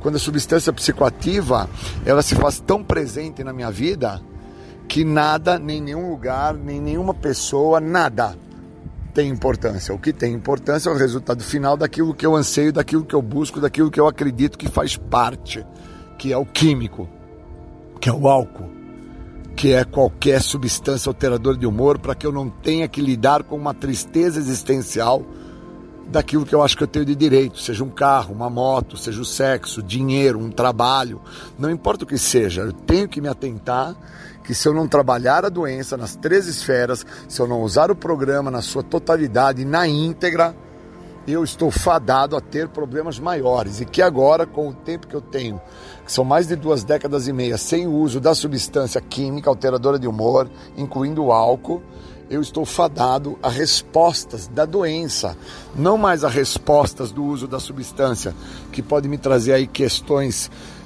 de saúde, a resposta que eu falo que a doença vai me trazer é uma resposta que vai me impedir de entender quem que eu sou no momento que eu estou sendo, aonde eu estou me encontrando. Eu preciso sacar isso, eu preciso entender isso. Isso eu só entendo no grupo, isso eu só entendo lendo a literatura, isso eu só entendo me permitindo ser direcionado na questão do apadrinhamento, na questões das reuniões que envolve os 12 passos. Enquanto eu não tenho este entendimento, enquanto eu não tenho esse estado de lucidez, eu sou presa fácil na mão da doença. Da mesma forma como no popular se tem uma expressão, cai tatu na toca da onça, vira presa fácil, pois a onça entende que o casco do tatu é duro, mas fica de forma paciente, aguardando quando o tatu assim se mostra para obter o resultado que ela quer: satisfação, prazer, se beneficiar com aquilo, matar o seu desejo. E a doença faz isso em mim, mesmo com múltiplos anos sem fazer o uso de álcool e de droga. Ela fica aguardando os momentos onde um estado de tristeza eu apresente, ou então uma condição de euforia extrema se apresente, para que ela se manifeste. E como eu tenho uma grande dificuldade em interpretar o que é tristeza de depressão ou euforia de felicidade, como eu tenho uma grande dificuldade de interpretar sentimentos, eu faço aí um embolado da coisa, eu fico nas mãos desta doença que aguarda de forma paciente para agir contra a minha pessoa. E aí eu tenho aí, através de um poder maior, muito maior do que o estado do ego, dessa questão da parte espiritual, onde eu me relaciono com pessoas, lugares e coisas, uma presença espiritual que se mostra para mim através de uma fala de uma outra pessoa que retrata a ideia da tristeza na vida dela, onde ela acredita que ela se encontra no quadro que está porque ela não é beneficiada através de terceiras pessoas que poderiam dar a ela o que a ela traria felicidade. E ela entende que ela não precisa fazer movimento nenhum, força alguma, para obter o estado de felicidade, sendo que toda a literatura diz que recuperação é movimento. Onde o que me priva de ter uma vida melhor é ficar em movimento de negação, nulo, estático, sem fazer o que tem que ser feito. Acreditando que o outro tem que resolver para mim aquilo que me cabe, que me faz parte, né? Realmente é um programa muito sério para pessoas que têm consigo algo seríssimo a ser visto pelos mesmos. E quando eu assim me dei esta devida atenção, eu comecei a me tratar. E isso aconteceu quando eu já me encontrava com 20 anos sem o uso da substância alteradora de humor, fazendo parte de questões físicas, psíquicas e sociais na minha vida. E aí, obviamente, eu passo a, a ter sucesso agora a partir dessas duas décadas que eu acabo me tratando, acabo vislumbrando que através do programa eu posso ter um sucesso que me cabe se eu permitir com que o programa trabalhe na minha vida. Mas para isso eu tenho que fazer o movimento do programa. Para isso eu tenho que pedir ajuda. Esse é o grande truque, o movimento do programa. Eu preciso pedir ajuda, preciso pedir ajuda e deixar ser ajudado. Queria agradecer, queria muito agradecer por esse programa ter entrado na minha vida e estar fazendo um movimento que assim ele faz, que é um movimento de transformação quando eu permito ser ajudado. Obrigado, bons momentos. Você está ouvindo o programa Independência, a voz da recuperação. Bom, queria agradecer para poder estar tá aí à disposição, para poder falar sobre os parâmetros da doença.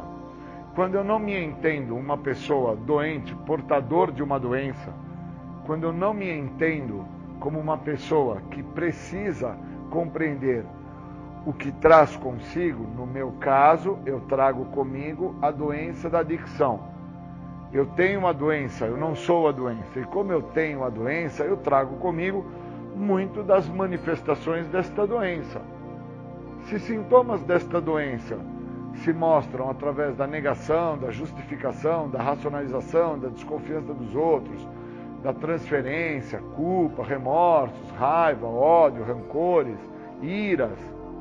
Se muito desta doença se manifesta através dos parâmetros que esta doença traz para com que a minha pessoa então manifeste, eu preciso entender o que é que eu sou portador. Se eu não entendo que eu sou portador, eu não interpreto os sintomas dela. Obviamente, tudo e todos externos à minha pessoa são o problema. E eu nunca vou me enxergar como o algoz da situação, como a pessoa que causa problemas.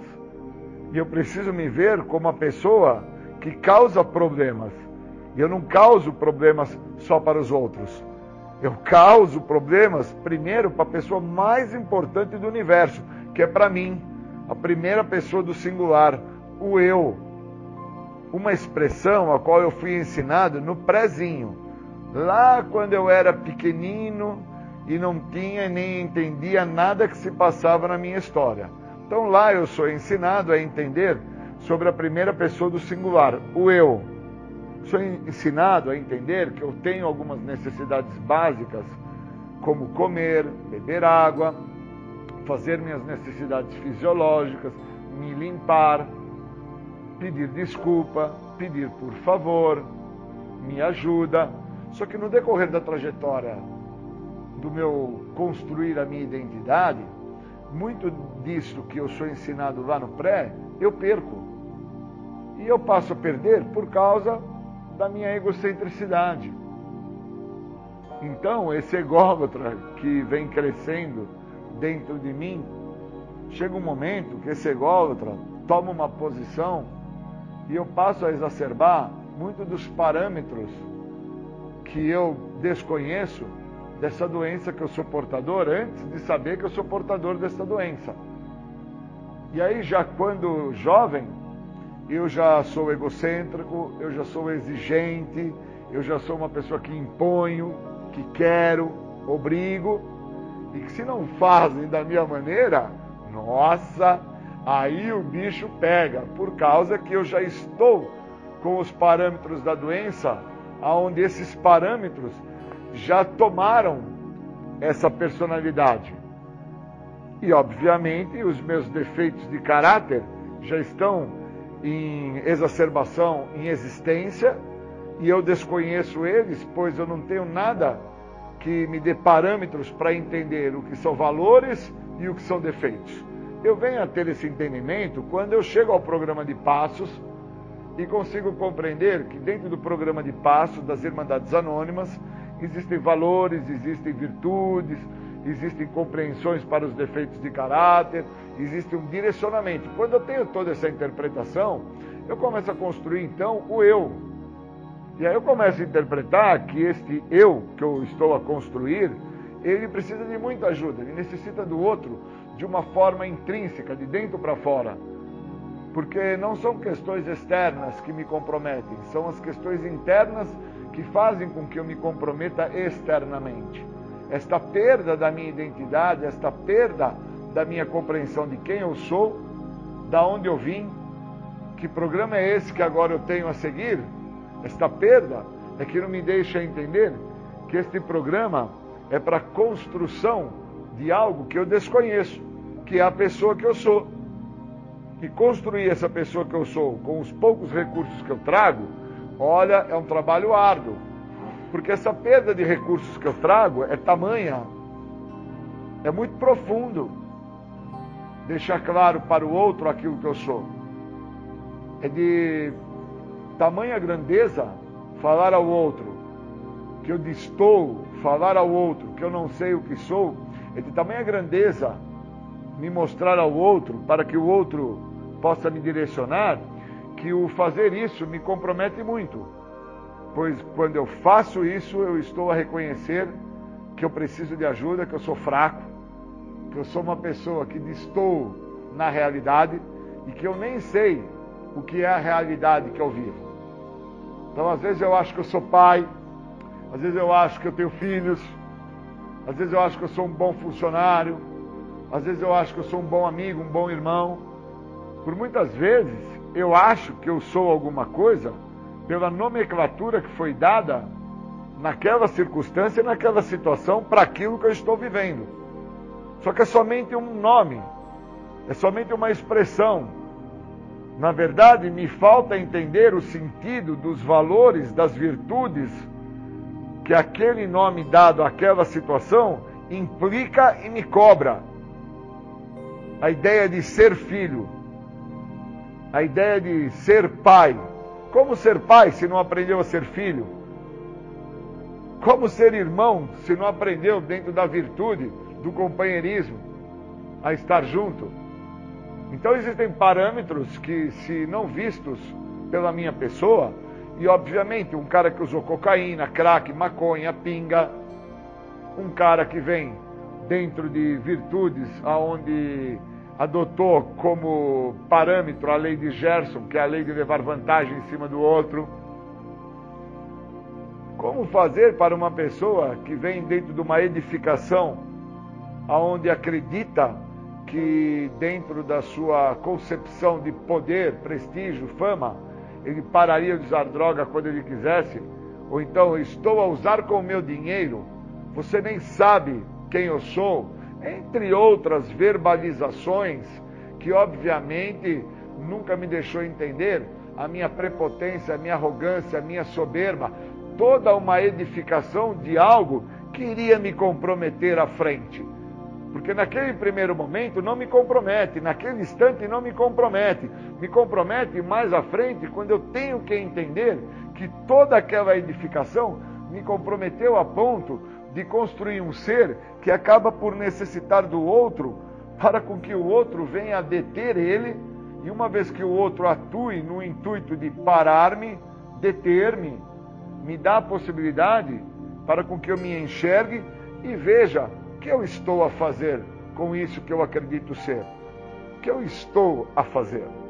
E quando eu entendo que eu estou a fazer o nada, o vazio, o oco, eu consigo interpretar o porquê tão complacente com os sintomas que se apresentam.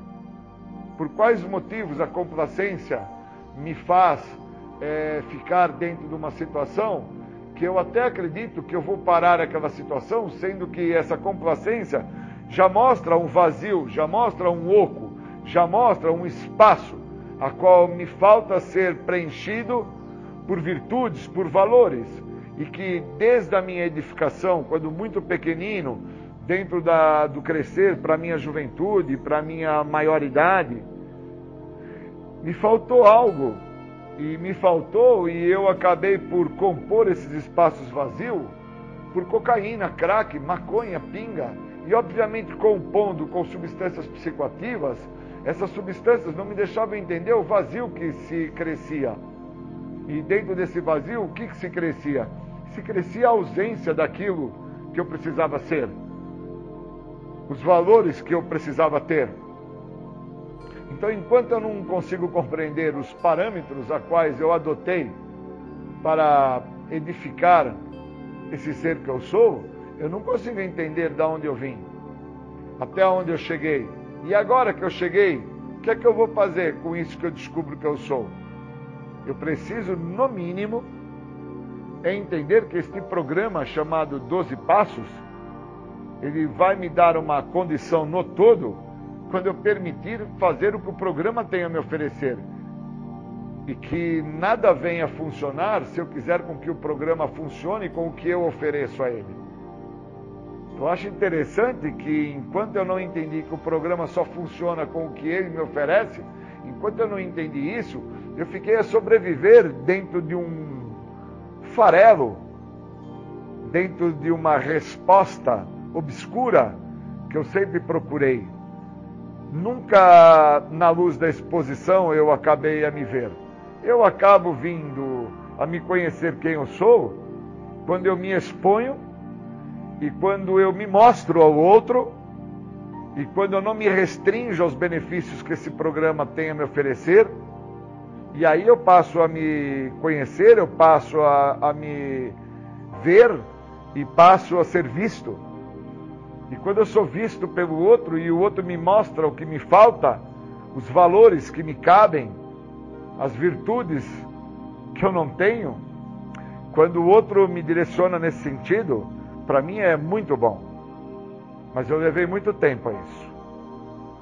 Eu fiquei por muitos anos sem uso de álcool e de droga, acreditando que a recuperação era estar sem uso de álcool e de drogas, sem entender que o requisito básico para uma pessoa compreender quem se é já começa por não estar a fazer o uso de nenhum tipo de substância psicoativa alteradora de humor, incluindo o álcool, que por muitas vezes eu, dentro do meu ápice da loucura, acreditava que os meus problemas estavam por parte do uso de cocaína, crack, maconha, comprimidos, ácidos, entre outras substâncias químicas, e que o álcool eu poderia então vir a fazer o uso, pois na televisão, na mídia, na sociedade como um todo, aqueles que acabam por ter problemas maiores de fundo emocional, numa novela, a resposta daquilo é sempre um copinho de uísque, uma cerveja, é, ficar no bar com os amigos para relaxar. E na realidade, é, eu não sou assim. Eu busco, através de qualquer tipo de substância alteradora de humor, vir a não sentir o que está se passando.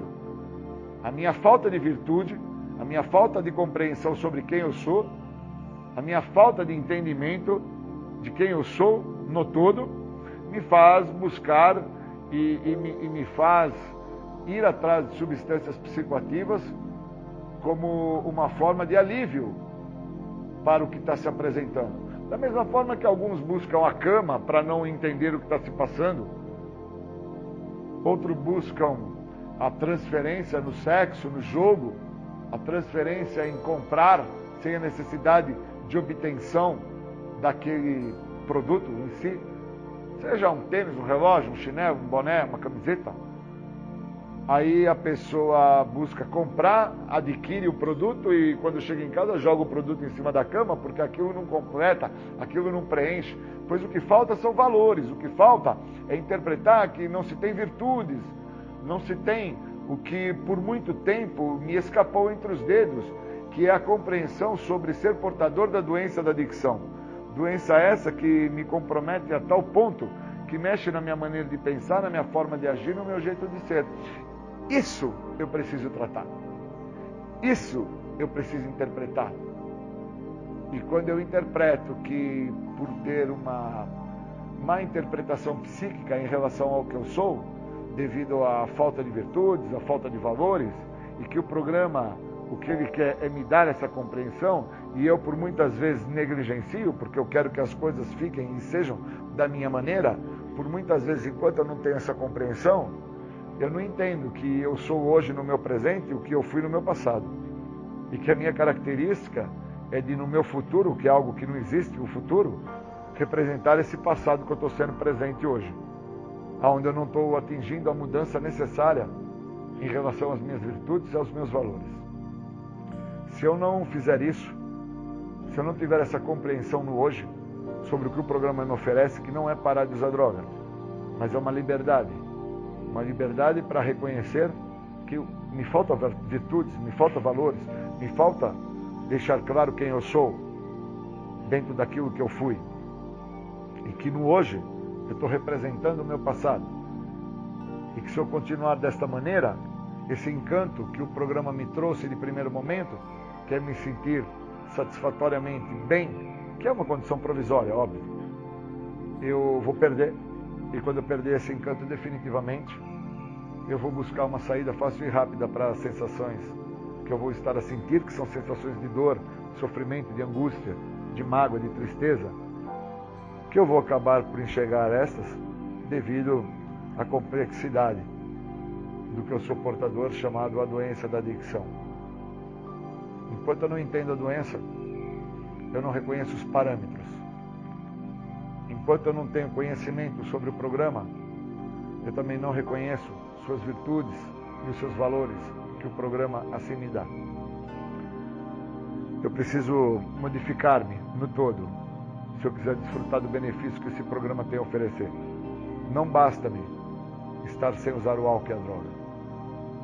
O maior índice de pessoas que voltam a usar drogas são pessoas com um substancial tempo limpo e as mesmas acabam se drogando, acabam não voltando ao programa e acabam não assumindo para si mesmo, para Deus e para outro ser humano, a natureza exata da mesma que a falta, que são seus próprios valores, são suas virtudes para deter esta doença que trabalha independente do uso da substância.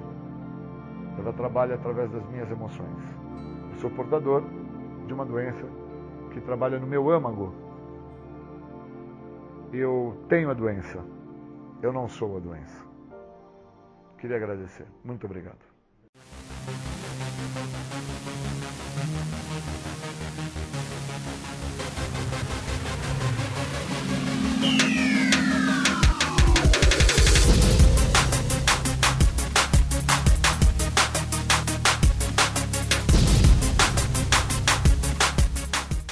Você ouviu o programa Independência Voz da Recuperação. Até domingo que vem com mais informações a respeito de alcoolismo, de adicção e todo o universo da dependência química. Até mais, tchau, tchau, muito obrigado.